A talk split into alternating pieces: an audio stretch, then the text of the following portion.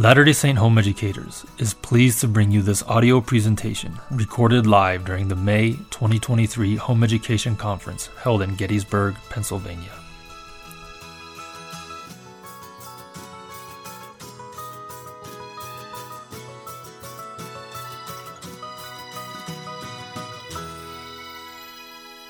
All right, my name is Trent Merrell.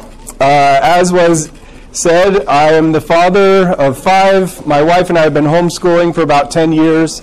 Uh, I keep a golden retriever, uh, many chickens, at least we have in the past. We're on the raccoon highway, and our son left the door open. Uh, so we'll have chickens again soon, but and a lot of bees. Um, I taught a Georgics class in our local co-op, one of the Lemmy classes, um, and this year I'll be teaching an innovation course through the Well Educated Heart Academy. Uh, I have some information on the very last slide here if you're interested in learning more about that. I'm a patent attorney. I've been a patent attorney for about 11 years. Uh, I've worked for a lot of really fun clients, least fun for me, uh, some of which are included here. Align Technology, if you've had the Invisalign, uh, we've worked with a lot of the technology that creates the 3D models to build out your retainers. Um, Apple, Audi, Henkel, Oakley, Salesforce, uh, the bunch of balloons where you fill up like 25 balloons at one time, water balloons, uh, helped out with that. Anyway, I've, I've had a really fun career. It's been really interesting working with inventors, learning how they invent, how they recognize problems, and what they do to solve those problems to carry the technology forward. And I think a lot of those things that I see inventors doing can happen in our homeschool classrooms. And so that's what I'm here to discuss today. Uh, but first, it's right after lunch, right? We can have a little bit of story time, relax. I want to tell you about a, a guy named Al. Uh, we'll call him Al. That's what his friends and family called him when he was young. But Al grew up, and if you know who he is, just kind of keep it quiet. You might. Um, he grew up in Port Huron, Michigan, which w- at the time when he was growing up, it was sort of on the wilderness or out in the frontier. But at that time, uh, homeschooling was not being, it was no longer common. Kids were going to public school. And Al was kind of an experimental, curious kid. Uh, one, one day he started a fire in his family barn. And as fires do, they grew. And especially in a barn that's full of hay and has all of those other, I guess not accelerants, but fuel for a fire, the barn burned down. And I guess Al was not, he didn't have a lot, he wasn't sorry or sad for what he did. But his father, as you can imagine, was pretty upset. And when they asked him why he did it, he said, I just wanted to see what would happen. Um, is another instance, uh, he had a favorite goose, and that goose was sitting on eggs, and he couldn't wait for the eggs to hatch. And he was frustrated, thinking that the goose was just too small the goose wasn't doing a good enough job at hatching these eggs, and so he took uh, a few biscuits from the kitchen, some bacon, or maybe it was ham, and went down to the chicken coop, moved the goose off the eggs, kind of made a little way for him to sit on the eggs without breaking them, and sat there for the day, thinking, my body weight is bigger, I would produce more heat. I don't know exactly what he's thinking, but he sat there. It came dinner time. His mom was looking for him, wondering where is Al. Started yelling for him. Uh, eventually found him in the chicken coop, sitting on the eggs. Said, "Al, what are you doing? Come to dinner." And by that time, he was hungry, like most kids are. Uh, and so he, he gave up his pursuit of hatching the eggs that day. Um, and then another story Al lived near a canal, and uh, he was going to ice skate on the canal, and someone said, "Stay away from this spot. Uh, it's it's the ice is very thin in that spot." And Al, being the experimentalist that he is and curious boy, I mean, we can all kind of imagine what happens, right? How close can I get to that before I fall in? Eventually falls in, nearly drowns. He has a whole bunch of things like this happen. Um, and in school, he didn't fare much better. Uh, he, one of his teachers said, called him a little addled, so scatterbrained or confused, just kind of out there, not really with it. Um, his father thought that he was stupid. Uh, just this kid that he just didn't get it. He asked all these questions.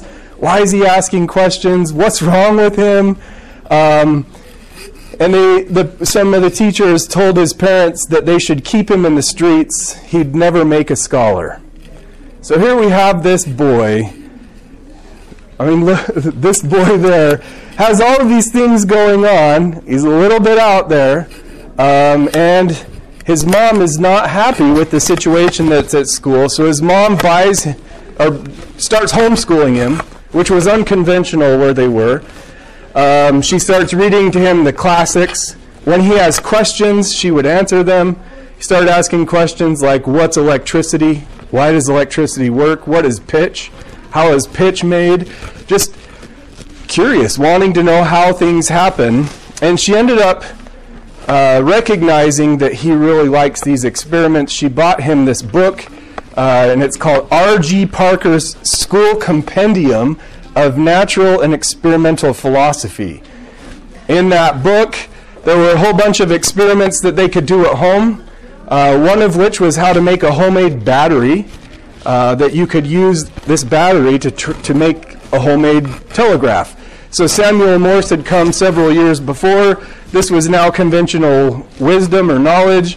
And so Al, after reading this book, worked with a friend that lived down the road or across the woods or something, a neighbor friend, and they built a telegraph wire that went from his house to theirs, used their homemade batteries to send, you know, telegraph messages back and forth. Sort of like the what you see in cartoons and things where you're speaking into a can across the way to your next door neighbor.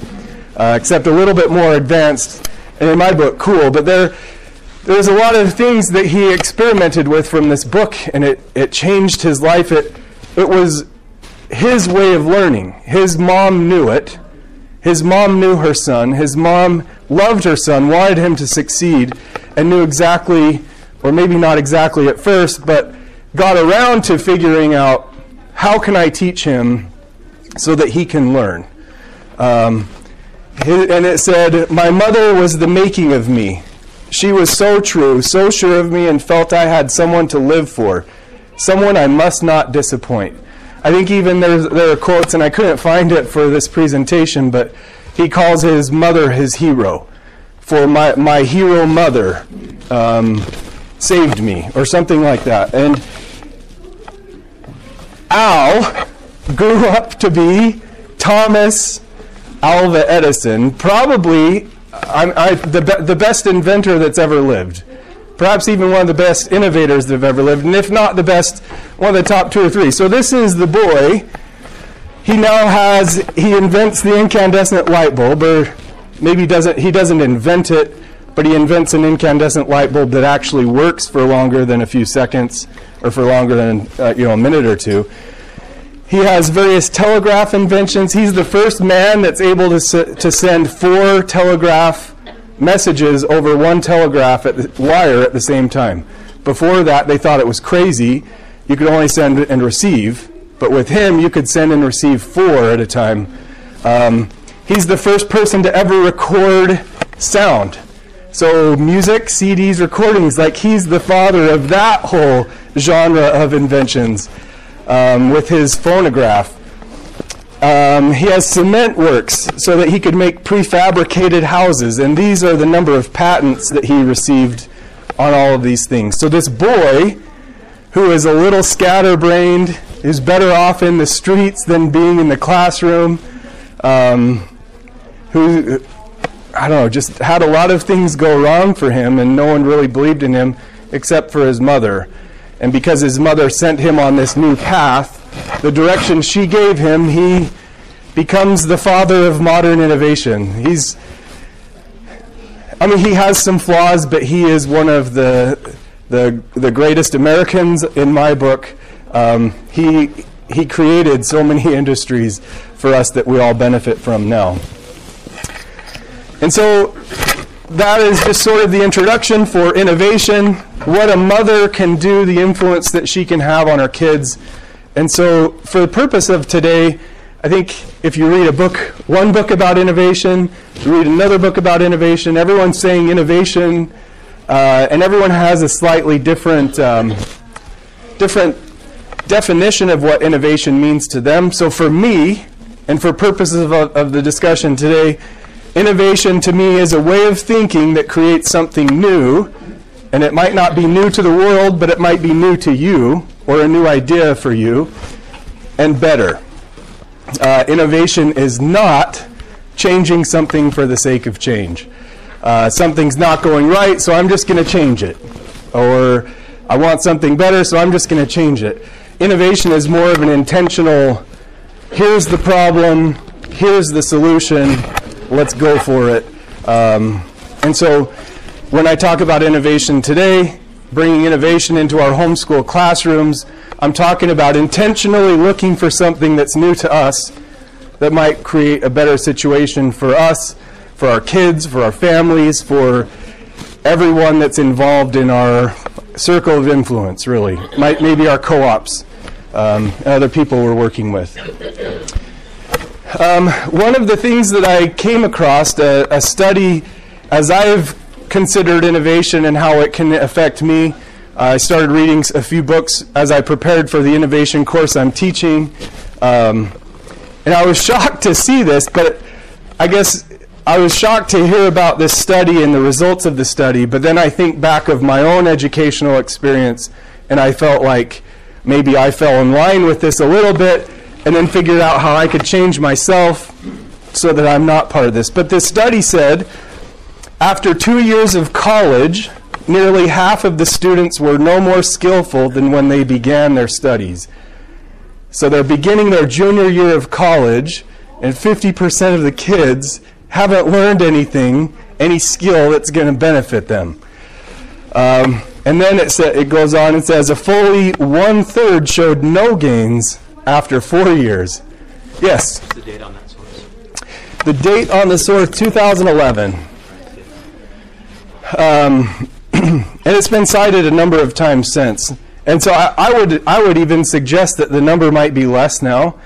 They they suggest that this is this is the result of kids in public schools being taught for the test, taught for the ACT, taught for the end of year testing that the teachers are graded on, taught for those things. So they're receiving the information and they're learning how to game the system and regurgitate it for the test and not necessarily learning the skills of how to do it, uh, not learning the problem solving techniques, not learning those things. So then when they get to the classroom in college, they don't have the love of learning yet. Hopefully they pick it up, and maybe that's what happens to the other half. They're really interested in what they're learning. But some of these kids are just kids that have learned how to game the system. And I, and I did that. I, when I was in high school, I learned I was taking advanced courses and I was taking a Math 1050 class at Bear River High School through Utah State, and my teacher allowed makeup exams. And after one makeup exam, I realized the exam is the exact same except a few numbers change. So I would take the first test without studying, get my score back, and then I would memorize you know, the steps to solve all of the problems for the second test. So I wouldn't even study for the first. I'd study for an hour for the second, get an A, and I mean, it looked like I knew all this stuff, right? And I went to college and sort of did the same, and I felt like I graduated from my undergrad uh, without having a lot of skills. I think I had more than no skills. I had a few, one or two maybe. But then I went to law school and I, I figured out some, how much I love to learn when I'm really interested in what I'm learning. Uh, law school just opened my mind. Studying became fun. After law school, I went back to get a computer engineering degree. That was fun. Now, for fun, I'm taking an MBA course through Boston University. And just learning has become like this. It's alive for me. It makes me feel good to, to work my brain, to solve problems, to keep learning new things and opening new doors. And I think that's what's needed for our kids. so that we aren't just on this conveyor belt, so that they're not learning how to game the system, but they can solve problems. They can learn to, they can learn to love learning, and they can learn to use their skills and talents and apply it to subjects they might not love. Uh, in my house, the subject that is not loved is math.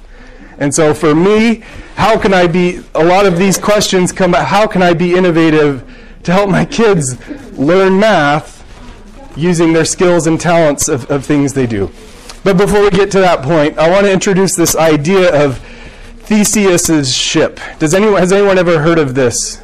Theseus's ship. So Theseus was a ship, and there's some lure, and I, I don't know all of the lure behind the ship, but in ancient Athens, the ship was really important to the people, and they kept it in the harbor as this remembrance or memorial of what happened.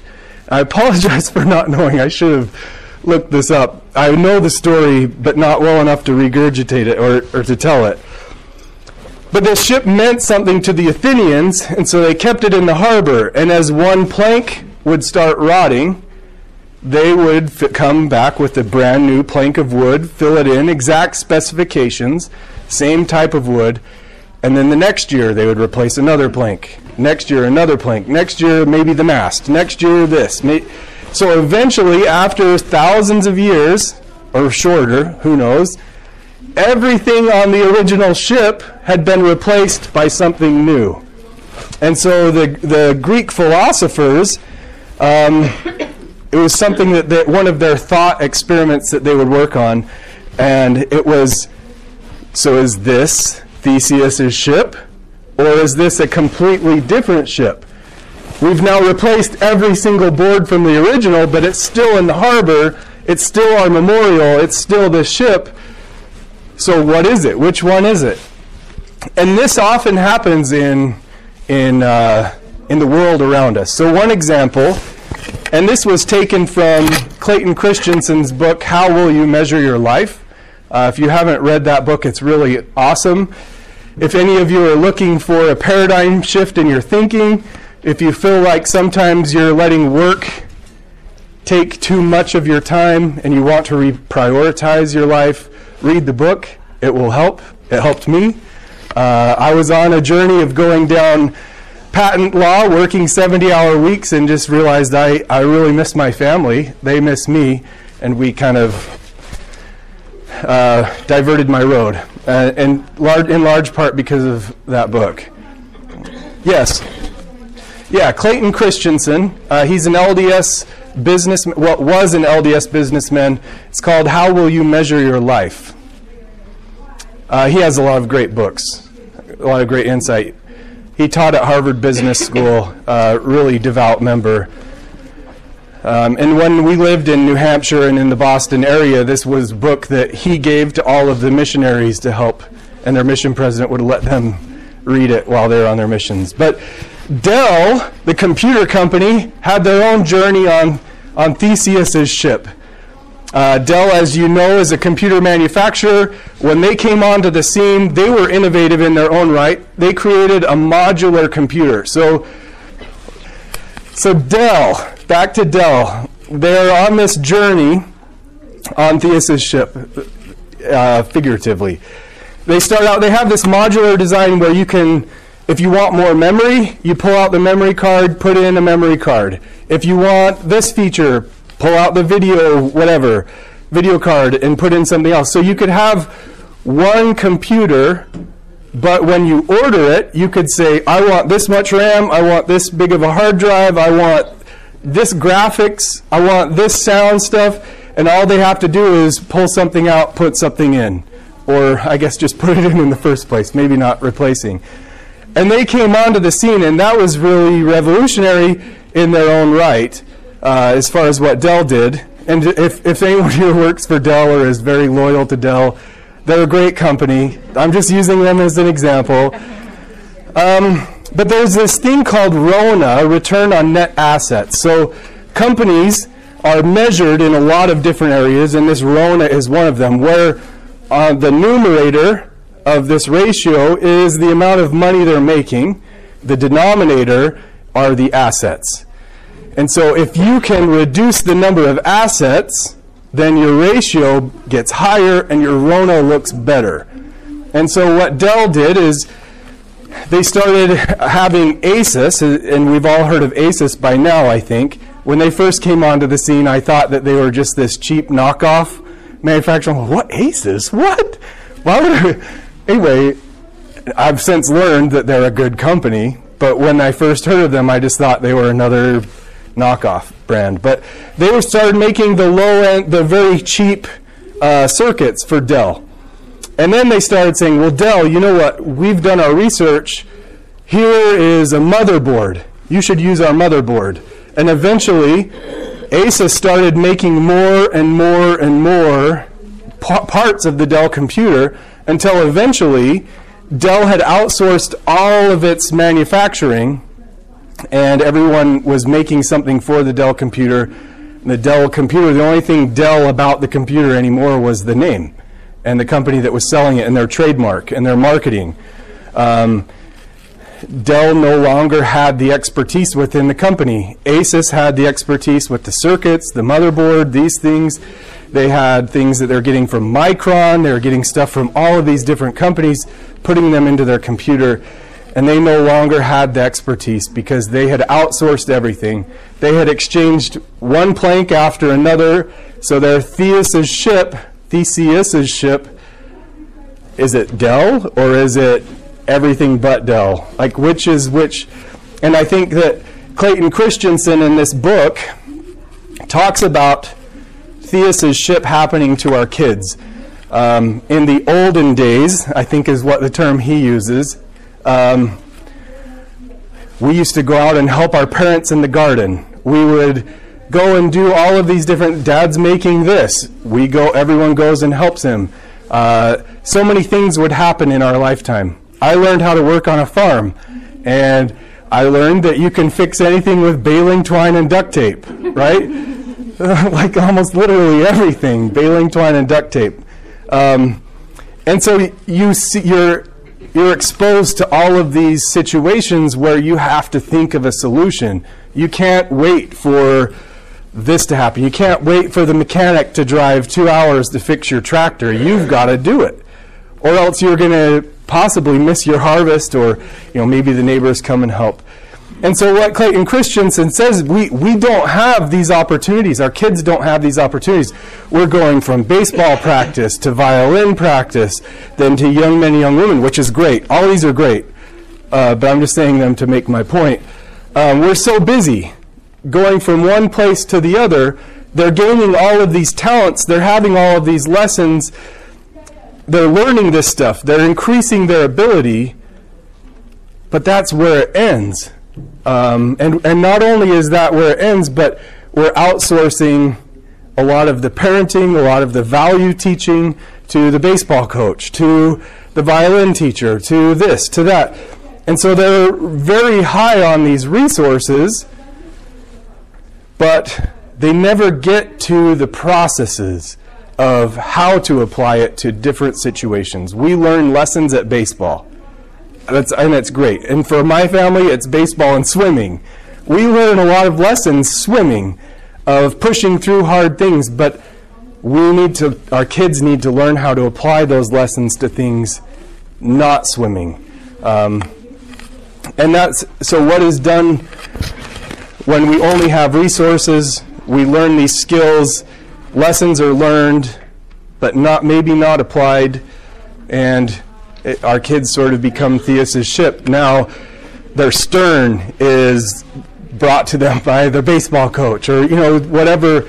We're outsourcing things to our kids, um, but by keeping them with us, by teaching them problem-solving techniques, by having them work in the garden with us, it's become so easy now um, and cheaper and time-saving to just pay somebody to come mow the lawn, right?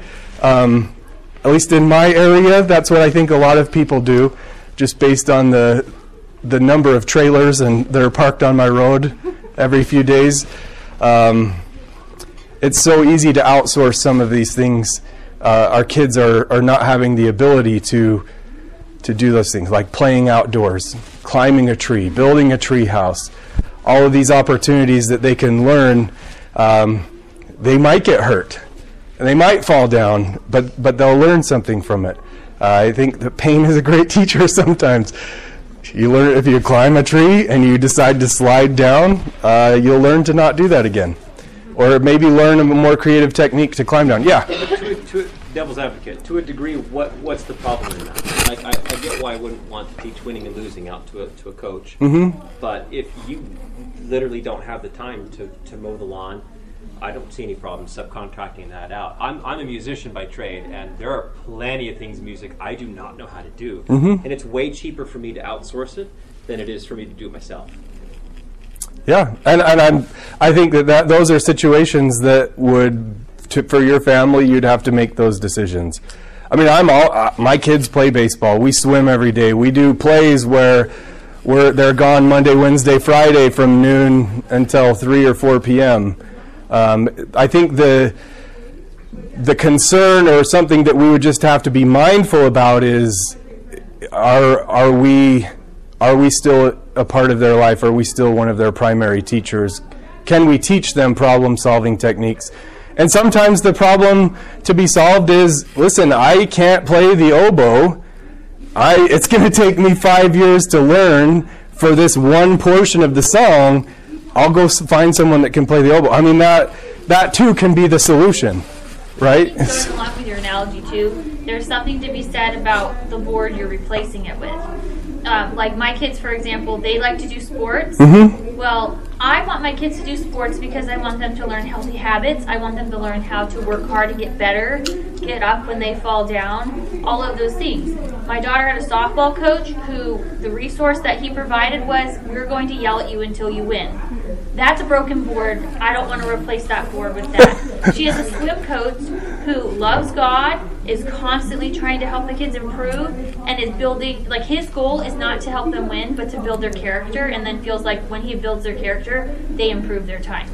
That's a board I want to replace. Yeah. I can't offer my kid. That's and that's a great that's great. I mean outsourcing is outsourcing is good. I'm not saying it's bad, but for purposes of this discussion, just we need to be mindful. It's so easy. I think and, and a lot of times we make the lives of our youth too easy perhaps.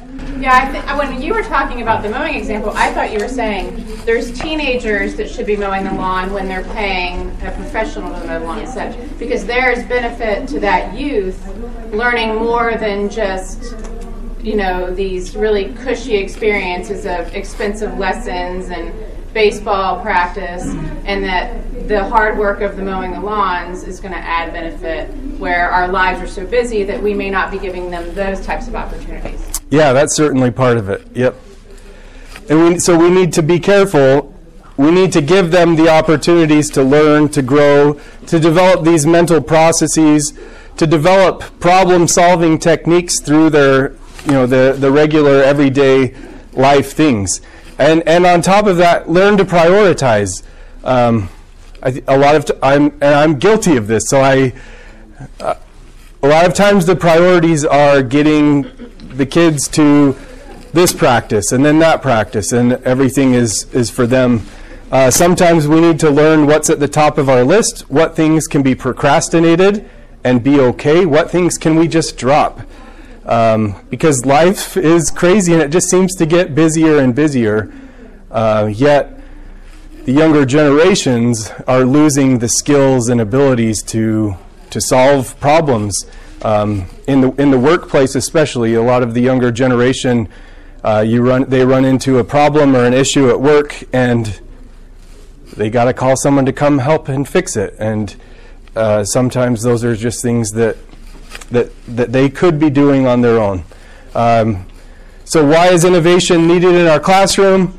We need students that can think critically, think creatively, ask questions, even to a point where it might be annoying for the teacher, like Thomas Edison, for example. Uh, communicate effectively and then solve problems, uh, not just students who can do well on a test. Uh, we need, they need to be learning skills. But how do we do that? Um, and this actually was taken. So this is the process. Most of this process is used by the inventors that I work with, and I'll kind of give an example here. But this was taken from finding strength in the Lord and emo- emotional resilience. So the church's emotional self-reliance, emotional resilience class, or. Is that right? Yeah. Okay. Um, and it's really simple in theory, uh, but extremely difficult to apply in our lives in all instances where it might matter. But I'll tell you, so right now I work for a company called Afino. It's one of the top 100 innovative companies in the world right now, according to some company, some people. And we work in the 5G uh, video compression and next generation Wi Fi spaces. So the inventors that I'm working with are inventing the things that help our phones talk to the cell towers more efficiently, that will help our batteries last longer. Um, they can transport more information better. And so what they do in my career, in my job now, uh, 5G is a standards-based technology. That means everybody who's making 5G phones or is saying our phone has 5G capability has to follow the standard so that they can be compatible with all of the different manufacturers. So if, if Nokia is making the cell tower, but Samsung has a phone, they need to be able to talk to each other. And so they meet together and they discuss what the standard should be. How should this interaction take place? And it gets into a lot of little technical details, and that's where the inventions occur. But ultimately, they meet once a quarter, and they call it 3GPP, that makes the standard. Um, they get together once a quarter and talk about the issues with the standard. Right now, the issue is this, and this is how we could fix it. And so, when they produ- when they talk about those things, the inventors at my company go back to the drawing board and say, "Okay, here are the four options that they're going to do to solve that problem. If they choose option A, then it's going to create five more problems. If they choose option B, it's going to create four different problems. And so they start inventing solutions for the problems that haven't been created yet. So as this standard unfolds, as the standard grows, we try and be one or two steps ahead thinking about here's the problem. If you do this, then the cell tower and this phone are going to be out of sync. Or the cell tower and the phone will be in sync, but then this phone and the phone across the room that it's trying to talk to won't be able to talk to each other. It gets complicated uh, on all of the technology. I'm, I'm still trying to learn it all. Uh, the inventors are brilliant. Uh, but the, what they do is step number one what is the real problem? The real problem, if they implement this, is the cell tower can't talk to the phone efficiently and it's going to drain the battery faster. So, what's the solution? Um, and what are the possible solutions? Which one is the best?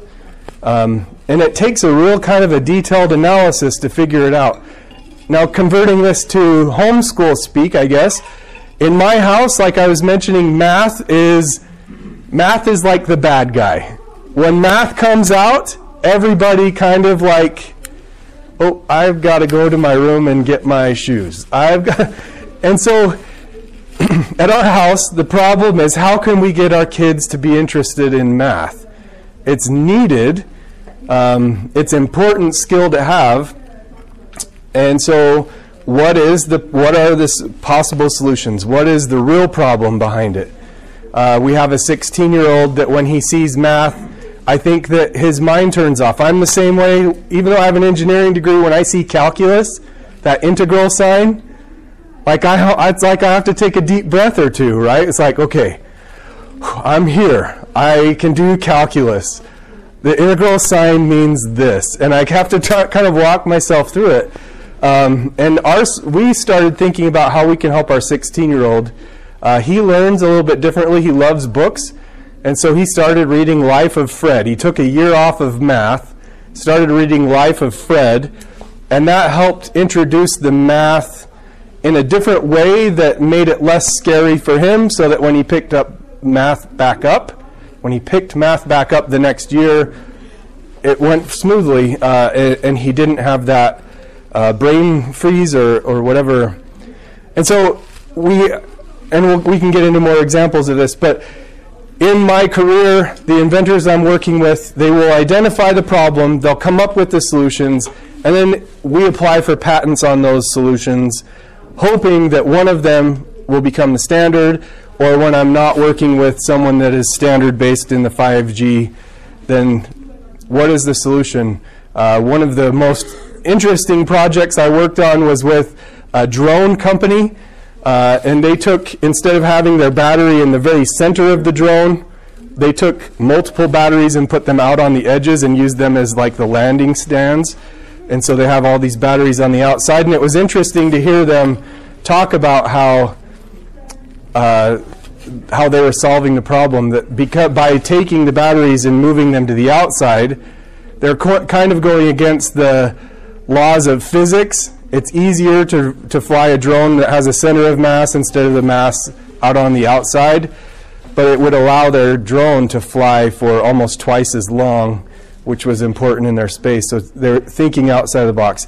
And then in this triangle, and I don't, maybe some of the inventors I work with do this.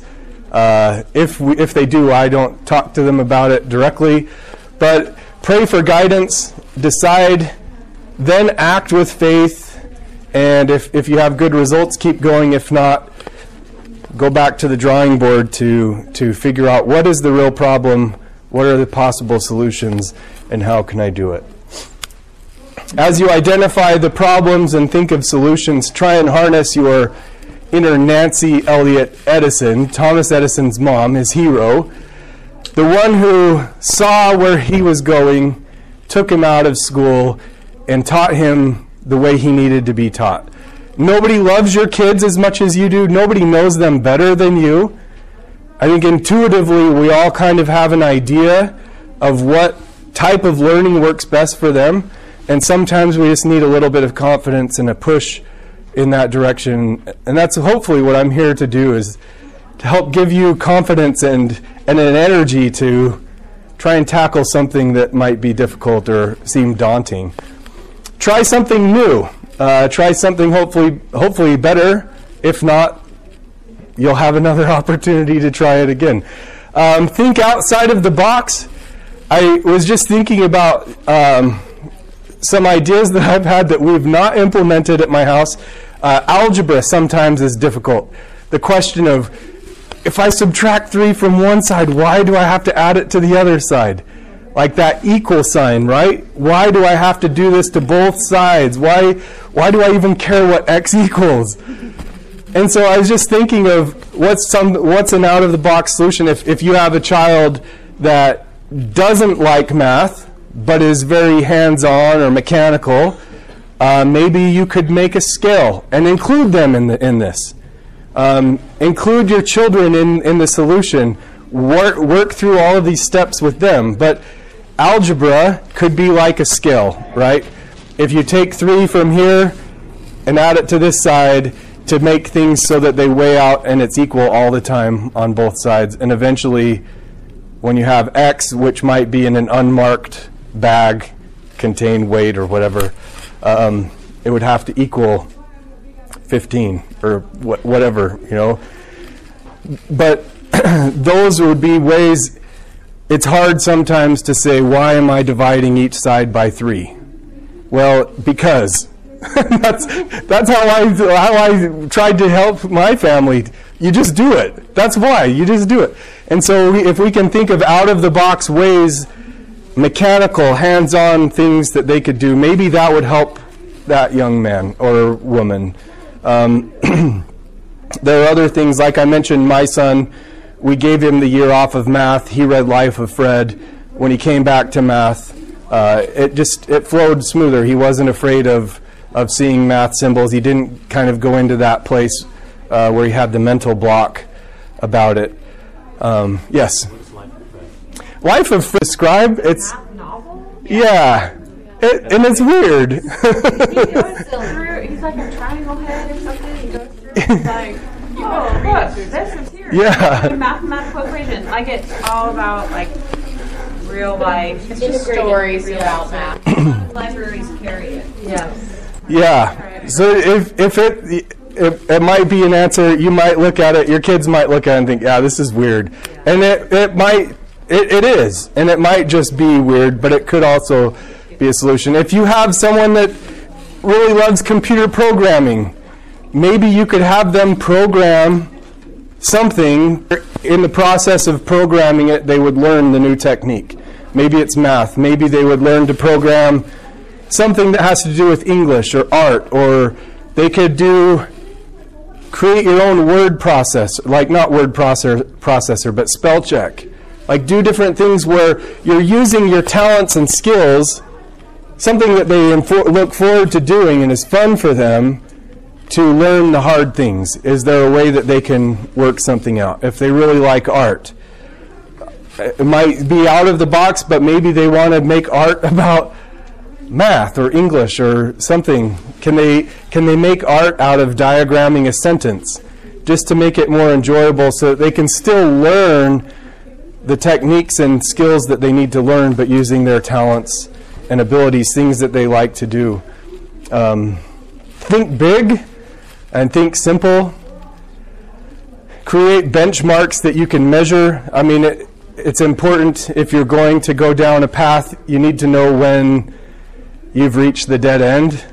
Uh, that you're no longer on a path, you're just kind of floating. It's time to go back and, and recalibrate and start over and, and start thinking about okay, what is the problem?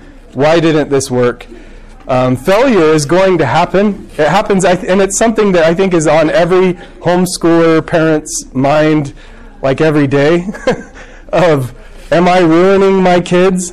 Is this really the best thing? Is this, and maybe if it's not on your mind's awesome. It is on mine and my wife, and I think it's taken us years to be more comfortable with that and thinking and knowing that what we're doing is best um, and helping them do that. Um, if you involve your kids in the process, if you help them realize, okay, we made this decision, it felt right, we're now a month into it, it's not working, let's circle back and start over.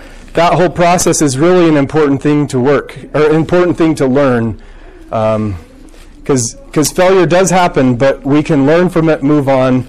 Um, and then Thomas Edison says, When you have exhausted all possibilities, remember this you haven't. Uh, there, there are more possibilities. There are other things that we can do. Uh, Thomas Edison, I'll just jump to it and then I'll go back to that. He's famous. Um, failure is not final. We can learn, we can move on. Um, he had an assistant in his lab that was feeling pretty frustrated at the end. They said, All of our work's in vain. We've done this, we've learned nothing. When they were talking about which filament they, that would work best in their light bulb. And Thomas Edison's response said, Oh, we've come a long way. We've learned a lot. We now know that there are 2,000 filaments or elements which we cannot use to make a good light bulb. How did it feel? How did it feel to fail 1,000 times? Is what a reporter asked him. I didn't fail a thousand times. The light bulb was an in- invention with a thousand steps. Uh, Thomas Edison approached life like that. I think it's a great example for us. Uh, his lab, everything that he had been working on, one day was burning down, and he had a lot of chemicals in it. And as it burned, each chemical burned a different color, right? and he had his kids with him and he said, Kids, go get your mom. This is something that we'll never see again. So he was, his whole work was in flames. And he was like, Look at this. This is cool. I think that's an important mindset for us to have. Um, failure sometimes is beautiful. We can learn from it. It's going to happen. We can't avoid it, but we can learn from it. We can move on. We can go.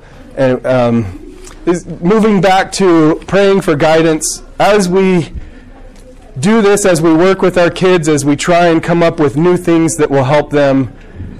Keep God in the loop. Uh, just like Nephi's example, uh, he was commanded to build a boat. And to build it, he didn't work it after the manner of men. He would go to the mount oft to talk with God, to receive the next step. This is what you need to do. Go back and do it. Uh, and he said, The Lord showed unto me great things. I know that the Lord can show us great things with our kids. Um, I hope that as we've talked about these things today, you've felt the Spirit a little bit prompt you on how your kids could benefit from something new to you, something better, um, and something maybe outside of the box that you haven't thought of before or, or haven't wanted or have maybe wanted but didn't have the courage to try. Uh, I encourage you to follow that spirit or follow whatever promptings you have.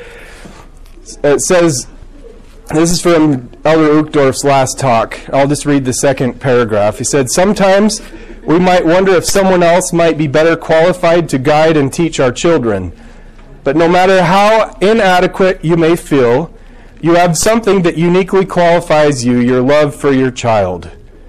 Uh, I hope that our love for our children, just like Thomas Edison's mom that we talked about in the beginning, she knew him best.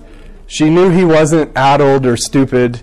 Um, she knew that there were great things in store for him. And, and she took the time to teach him the way that would work best for him. I hope that we can do that. I hope that we can listen to the Holy Ghost as Heavenly Father teaches us what we need to teach our children, and that as I know that as we do so, um, we'll be blessed and our children will be blessed. They might not be the next Thomas Edison, but I think all of our children have great things in store for them, and and we are in the best position to help them achieve those things. And when we fail, it will happen. We just get back up and, and try something new. Keep going. Uh, I know that as we do that, we'll be blessed. Um, I, we have a couple of minutes left. If there are any questions, I'd be happy to answer it. Uh, if you're interested in the Well Educated Heart Academy, uh, they have we they teach classes on algebra, physics, geometry, human anatomy, writing, digital art. There are a number of different options. Uh, you can find that there. I put a link to my course description where I describe what we're going to talk about in my class if you're interested in looking into it. Uh, any questions? All right. Congratulations. Another year down, right?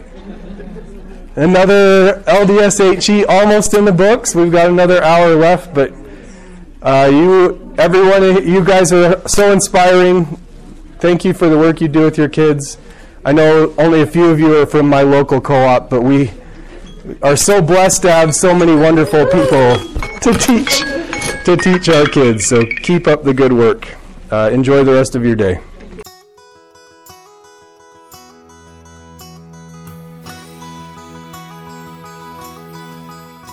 Latter day Saint Home Educators is a nonprofit, all volunteer organization dedicated to providing inspiration to homeschool families. We hope you enjoyed this recording. If you are interested in listening to more recordings or would like to participate in a future conference, please visit our website at ldshe.org.